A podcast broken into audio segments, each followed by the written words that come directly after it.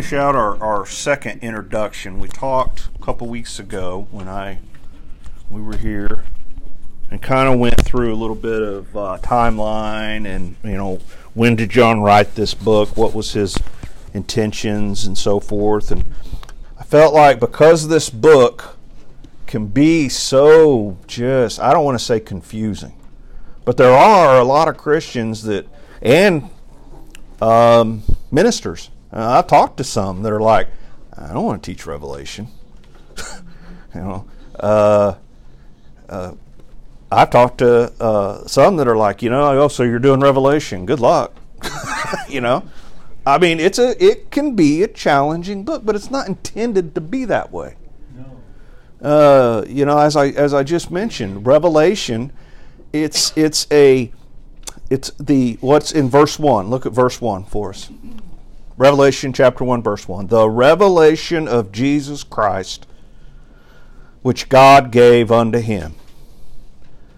Gave it to John through a revelation, through a revealing. God gave John these images, insight into heaven, gave him all of these things to reveal to us. It's not to be complicated, it's not to be um, something that you can't and shouldn't understand. It should be something that you read, something that you study, and it it just reveals the the uh, Christ winning in the end, overcoming the evil of this world, right? So, what are some of the different methods because people get so confused, here's why they get so confused is because they use different methods to interpret Revelation. They use different methods. And we're going to talk about those four, four or five different methods today. It's going to be kind of simple, but I think it's a good, it was good to kind of mention this to kind of have a base of foundation of here's how we're going to interpret this book as we move forward. And next week we'll start going through chapter 1. I kind of wrote on the board a little bit of a timeline for those that can kind of see it. I put my notes over here. A little bit of a timeline.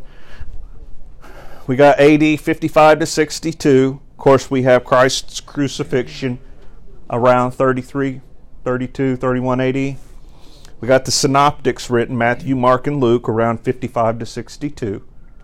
30 years after Christ's 20 to 30 years, 20 years after Christ's crucifixion. We have them sitting down to write the story and the gospel for future generations to be told. 20 years. I mean, that's pretty. Think about that. Uh, sit down and type and write something the, as as detailed as they did 20 years after. Think about something that happened 20 years ago. I mean, that'd be challenging, but they did with the inspiration of the Holy Spirit. Yes. Is how they were able to get that accomplished. the word synoptic. What is that? Synoptic Gospels. Those are going to be the the Gospels here that kind of, if you take those three Gospels and mold them together, they give you a timeline. Okay. John kind of sits out there different. Yes. So John isn't necessarily considered one of the synoptics, but these three, you can do a study um, Brother Mark was doing it prior to when he was finishing up his teaching, kind of going through the Gospels as a synoptic study. And you would just study the timeline and go through each and kind of see how they how they mold together.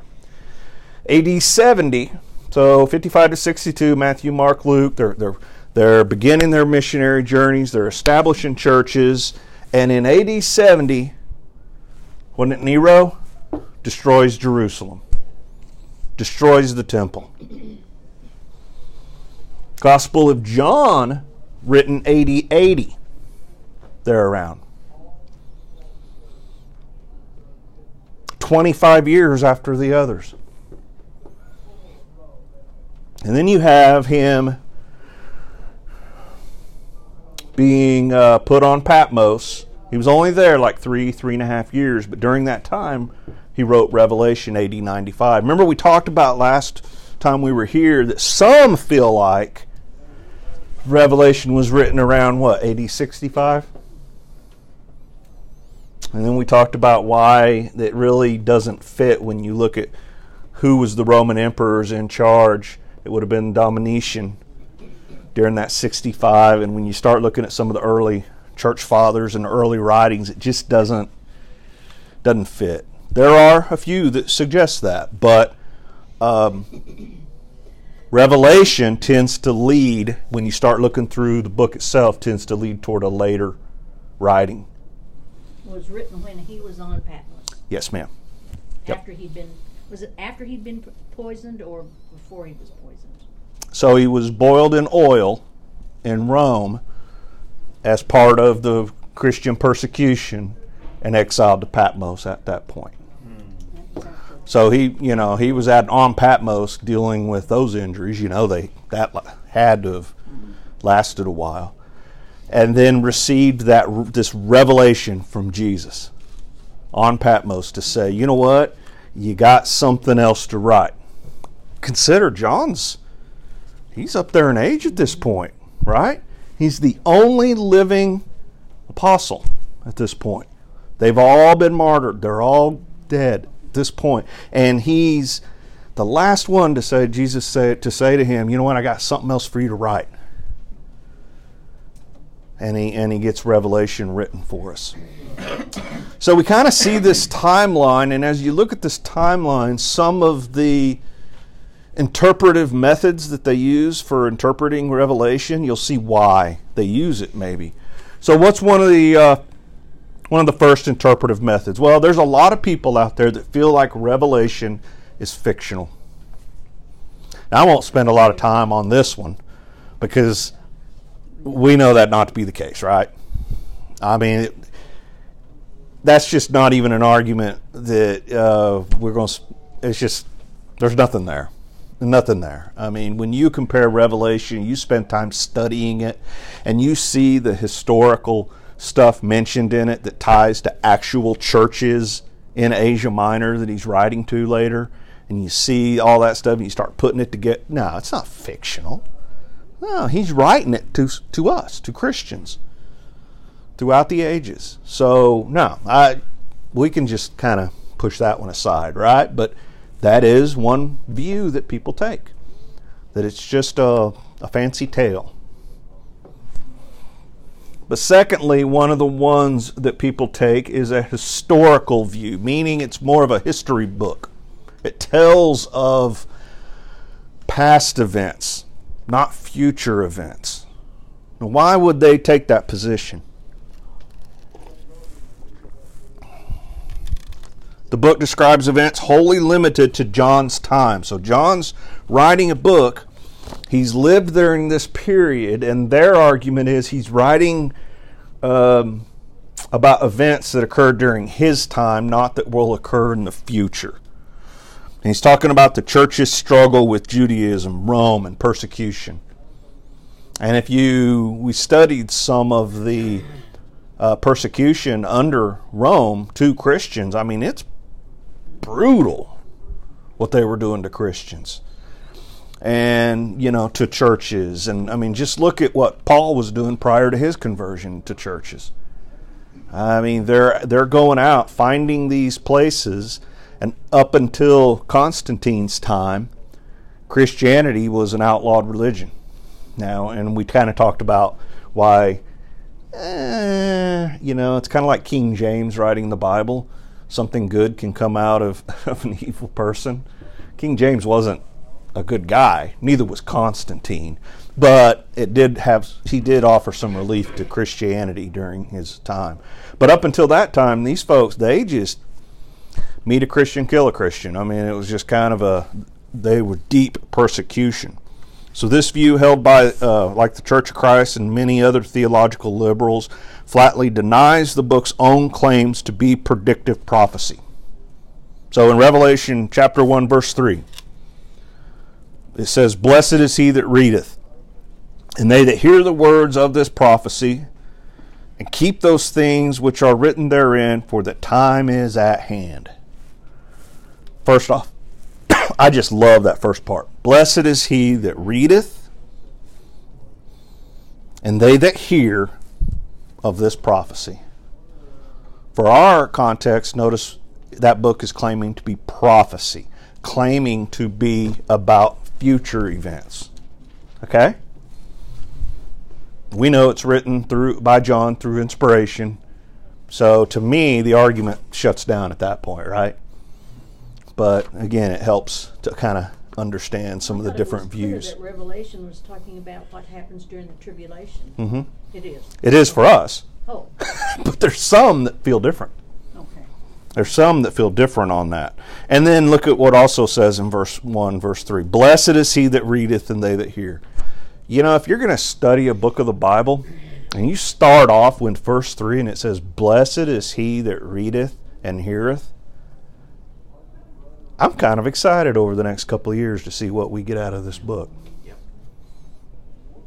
I also feel like with a book that says that, Satan is pretty aggravated right now that we're taking the time to study this, right? So be in prayerful thought over that as we continue this study. Um, there's, I, I, I, the book says there's blessings to us for reading and, and hearing and studying these words. All right, so let's stay right with God and be able to obtain those blessings, but let's also be prayerfully cautious um, during this time uh, in Satan's tactics because he's not liking this study very much, right?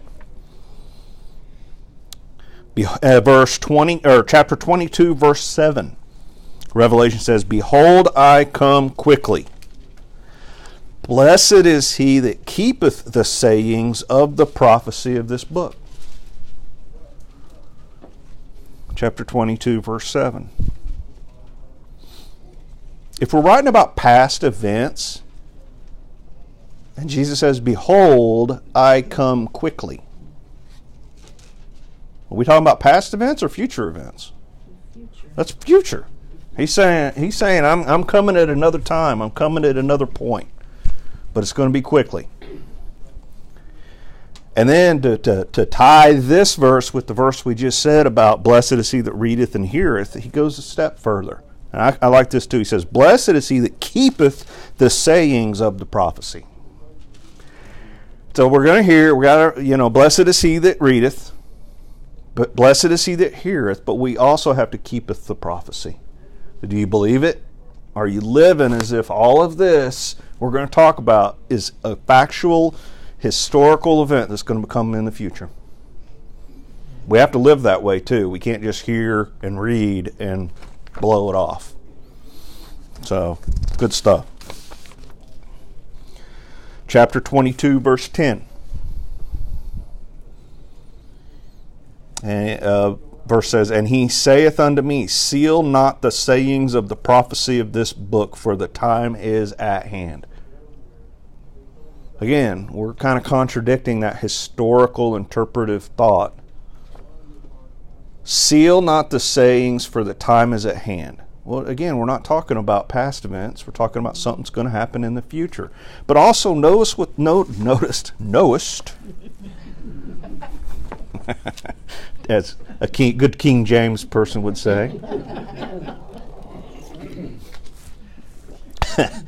Seal not the sayings of the prophecy of this book. This book is not to be a sealed book. Uh, you're you're to understand, be able to understand what's in here. It's not to be complicated. It's not to be confusing. Now, what you have is John getting a glimpse of heaven, and can you imagine trying to describe the indescribable? Using the terminology and phrases of that time?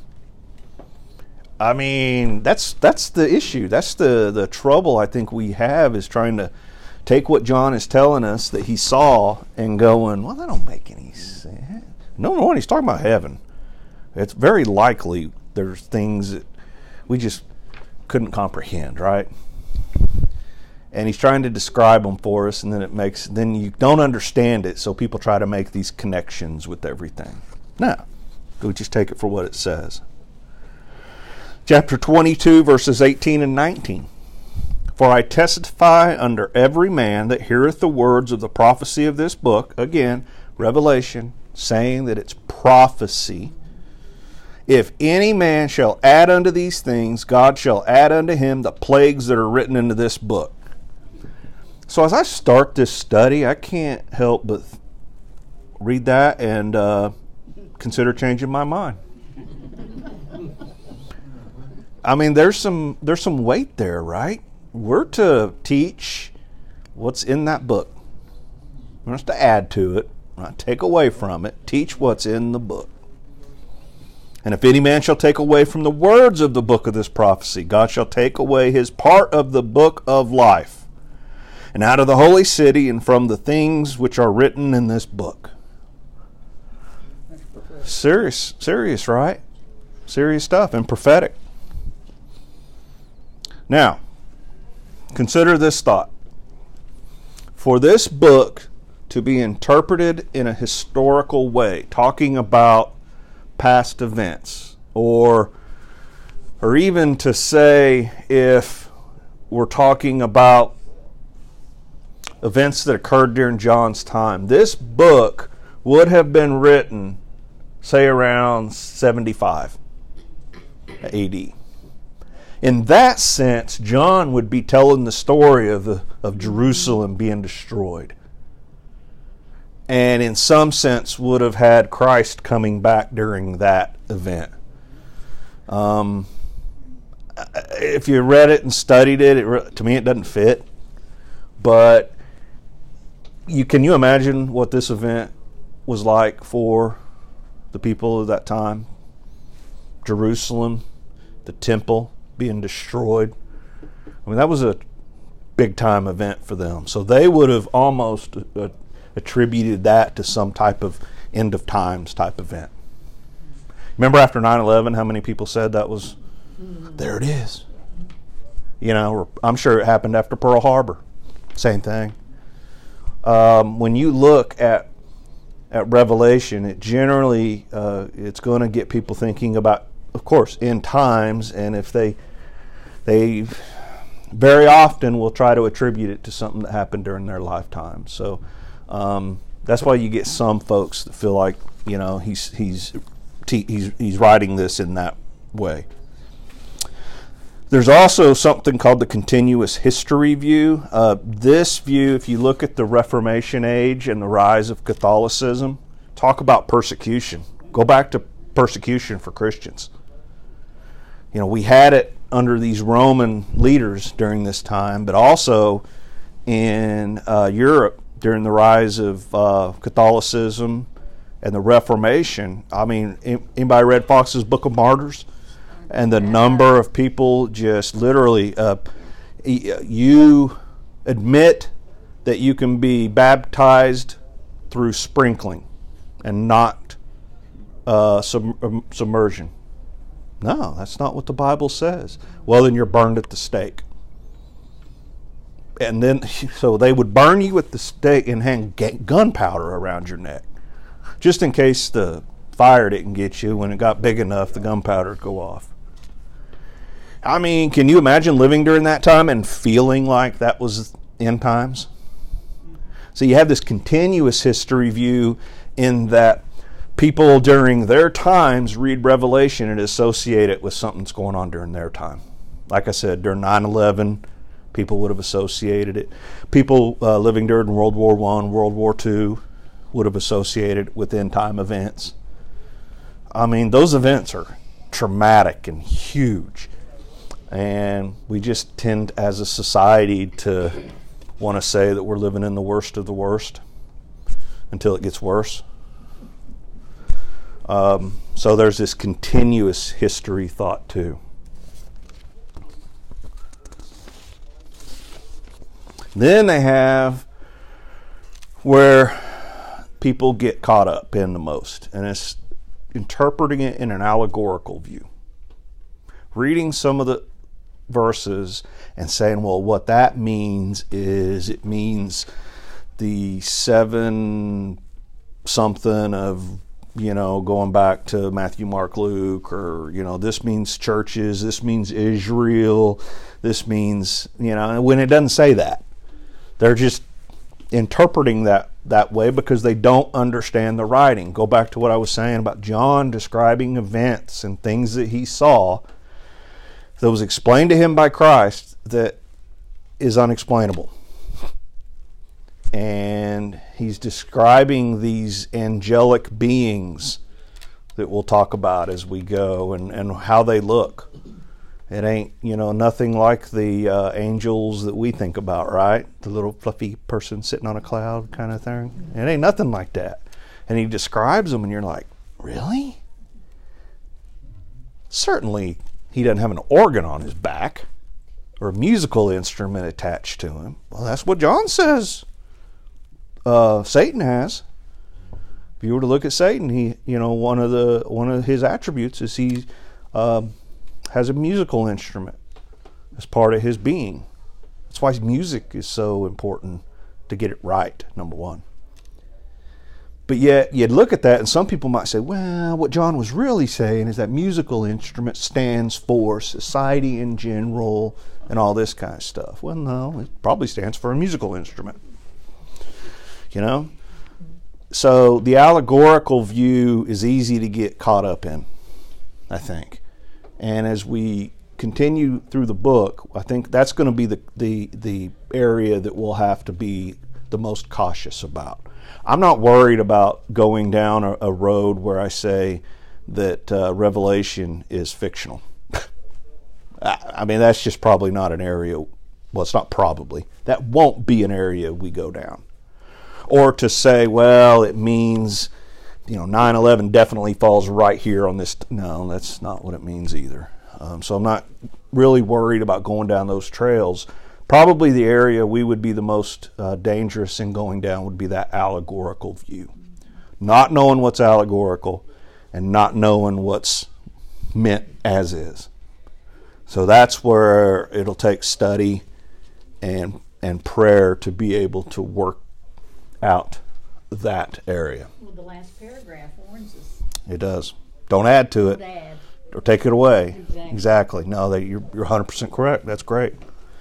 This view robs Revelation as being of any literal significance, as its words are viewed only as myths and allegories picturing the struggle between good and evil. It also ignores the clear statements in the book that it is prophetic.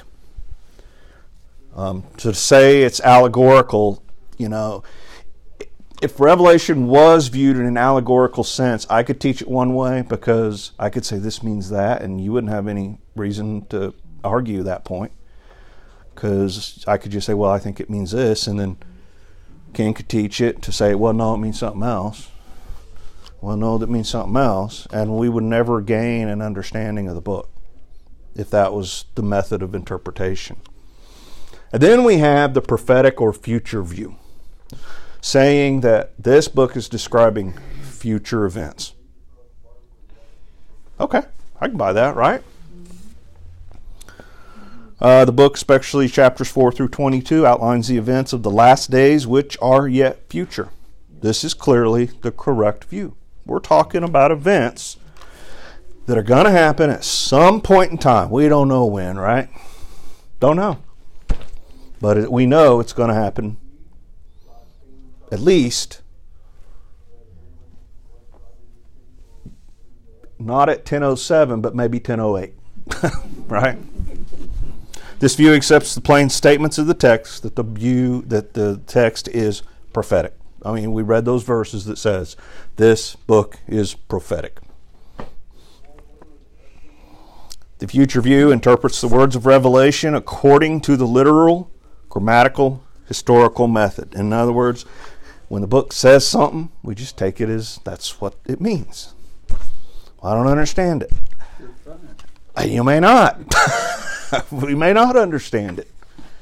Um, part of understanding revelation is to understand uh, ezekiel isaiah daniel as well. So I, I imagine as we progress through this book we'll trek back to those Old Testament prophetic books and be able to see um, the meaning behind these interpretive events from those Old Testament prophet books as well. So, you know, you interpret the Bible with the Bible, right?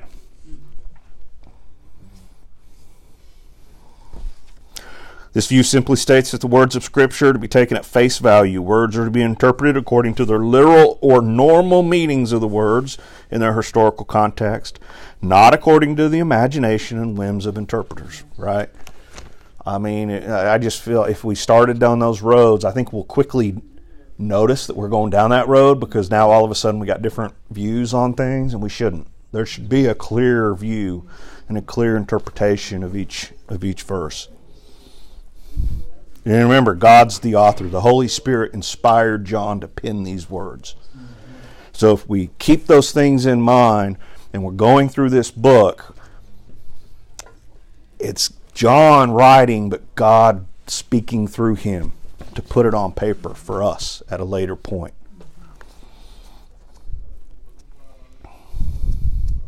Remember, and as I kind of opened the class with, the purpose of the revelation of Jesus Christ is to reveal, not to conceal the truth. So a lot of people get caught up in these allegorical type thoughts. Well, they do it. What they're inadvertently doing is not taking the book for what it's intended to do. I mean, Jesus revealed this to John, and with the instruction for John to write it for future uh, people. But if, if we if he did it in a way that we weren't supposed to understand it, what's the point of that, right? We're, we're supposed to understand this, interpret it, and be able to live by it uh, and notice uh, that there's going to be a day when things aren't like this. It's going to be a day, right? As bad as things get, I think number one, it's going to get worse, yes. right? And number two, in the end, we win. Remember we talked about during this, during the during uh, Christ's second return, coming back on those white horses. Mm-hmm. So I mean, that's good stuff there. Um, it's just hard sometimes to keep that in focus when you deal with day to day life stuff. So, all of this interpretive stuff comes back to how do you describe as the events in this book talk about the rapture, the seven years of tribulation, the second coming, and the thousand year reign. How do you interpret all that? You know, do you, do you, do you say the rapture? There, I mean, there's people that can take this book and say the rapture occurs here at the end of the tribulation. I mean, they can take the book and sit here and show you verses that they're interpreting, either probably through allegorical ways or something, and they say, nope, happens right there. Mm-hmm. Or say it's in the middle of the Or say it's at the third, at three and a half year point of the tribulation. We believe, though, it happens here, right? Yes. In a premillennial rap, in a pre uh, trib rapture. We're going to be taken out before these events start. Because once these, I'm telling you, once you hear this big loud horn go and the bowl judgments or the seal judgments start openings, and you're reading this book and you're starting to see the, the lakes turn to blood and stuff, I, I mean, it's, it's pretty easy at that point to go to the book and go, okay, th- this is next. I mean, it begins, so the, the, the unknown or the imminency of the rapture becomes describable or being able to put it on a timeline. Well, there's even even conversation that the Bible says that that His people will not suffer any. That's right. Any uh, tribulation, which tells us it happens before it starts. no, I agree. You know, he. Uh, I ju- it just doesn't fit with the rest of the book to yeah. say that God would intend for us to go to through this as His church. Mm-hmm. I, it, it doesn't fit with the rest of Scripture. So, you know, when we get into this discussion of the seven year tribulation, and you, that's when it gets pretty heavy. talking about some pretty serious events. And when I said, well, somebody during this time could just open the book and see what it says and be able to put it together easy, actually, no, they probably won't. Because what else happens during this event? The Holy Spirit is taken out. Yes, So it becomes pretty difficult to be a believer during that time. I, I don't know that the, that you can't become. I mean, there's some folks that they ask the question, can can anybody be saved during this point? Oh, yes. And some people would say no because well, if the Holy Spirit Spirit's taken out, then how can you? But the Holy Spirit wasn't present in the same way He is now during the Old Testament. And the Old Testament folks were saved. So I think it can happen. It's just going to be Be pretty difficult. Yeah, Randy. I'm reading a real good book right now by David Jeremiah, After the Rapture. Yes, I've got that. Do you have that? It's, uh, where you can leave it sitting on the table when you're gone Yeah, for people to pick up. there you go. Oh, yeah, it's- Pretty good. Pretty good. I'll have to, I'll have to uh, look that one up. let you borrow it. Yeah, that's good. Hobby Lobby. I'll send. Well, I won't have to send Cindy to Hobby Lobby next time. next time she goes, I'll have her pick it up. But a lot of those things that he's describing in there are taking place now. Yeah. Like the, the mark of the beast, all the technology is, is there for that. It is. It's present. But if you believe in a pre-trib rapture, the mark of the beast really doesn't come into play until during the tribulation. As far, but the technology's in place for it to be implemented. That's how it's going to happen. Yeah, yeah, I agree. So you know, you often hear uh, Christians they're like, "Well, I wouldn't take the mark of the beast, or I'm not going to take that COVID shot because that's the mark of the." Well, no, rapture hadn't occurred yet, so I'm not too worried about inadvertently taking the mark of the beast. We'll be gone before that. That's it. That's it. In my view, anyway. I mean, in my view, and I think that comes from uh, reading the book and studying the book. So, those are the kind of things we're going to be getting into. It's pretty. It's very interesting as we go. But I thought, you know, I, I hope I didn't just totally bore you with with a little bit of interpretive stuff because I think it is important as we go. We'll probably uh, bring up, you know, here's a point where allegorically speaking we could get off track, or historically speaking, maybe they were talking about the fall of Jerusalem and the temple, and you'd kind of understand the premise that we were going with. It's gonna be a lot of fun. And they better keep my board available. Because I'm liking the board. Any other thoughts, comments? Do you think that when people are saved during the seven year, are they going to get raptured or will they have to die and then they I, I don't see anywhere that says once they get saved, they then become raptured. Um, I think the rapture is a single event, and then they would have to get to the Yes. Aren't- aren't- to the to the second coming at that point. be during the tribulation? Right. If they It's very possible, if they yeah. don't take the mark, they can't. Yeah. I think we'll see that uh, there's going to be some heavy persecution of Christianity during this time. So, I mean, heavy persecution. So that's where we see these earlier folks believing that the persecution that they suffered during these the Romans, where they were beheading and doing Terrible. terrible things to Christians, or during the Reformation when they were burning Christians at the stake, why we could see them say, well, no, that was part of the Christian persecution of the rapture, but then they got their, or tribulation, but then they got the rapture all mixed up because of it. It's like that tracking now. They know where Yeah. you're at all the time. So if you don't have that mark, The technology is there. Technology's there. Um, The Antichrist to you know and, and i would say up until three or four years ago people would question whether the technology was there but i mean it, it's, we'll talk about some of that but it's all speculation of course but you know covid brought in a lot of stuff that, that they they vaccinated what how many hundreds of millions of people and you don't know what they put in that. No we don't in your body. and i you know we kind of question whether that might be part of the problem why cindy's blood mutated the way it did Well, I think during the tribulation, there will be many people coming to Christ. That's the whole I do. point, I think, of the tribulation. One last chance. And, uh, it's going to be hard and they're going to, they're going And- to suffer death We're doing it. like the non-believers would in that Yeah. time. It's going to be an ugly time Yes, for is. sure. You want to you want to be there before it starts. That's it. You know, I don't. I don't worry about tribulation much, ex, you know, except to in this aspect. This is why I should worry about the tribulation. Is I have loved ones that may not be saved, and I want to be sure they don't suffer during that time if it is imminent, if it could happen in three minutes. So I need to be out there sharing the gospel with folks to keep them from this point. Put a note, notation up there on that end, say, bridge out, caution. okay.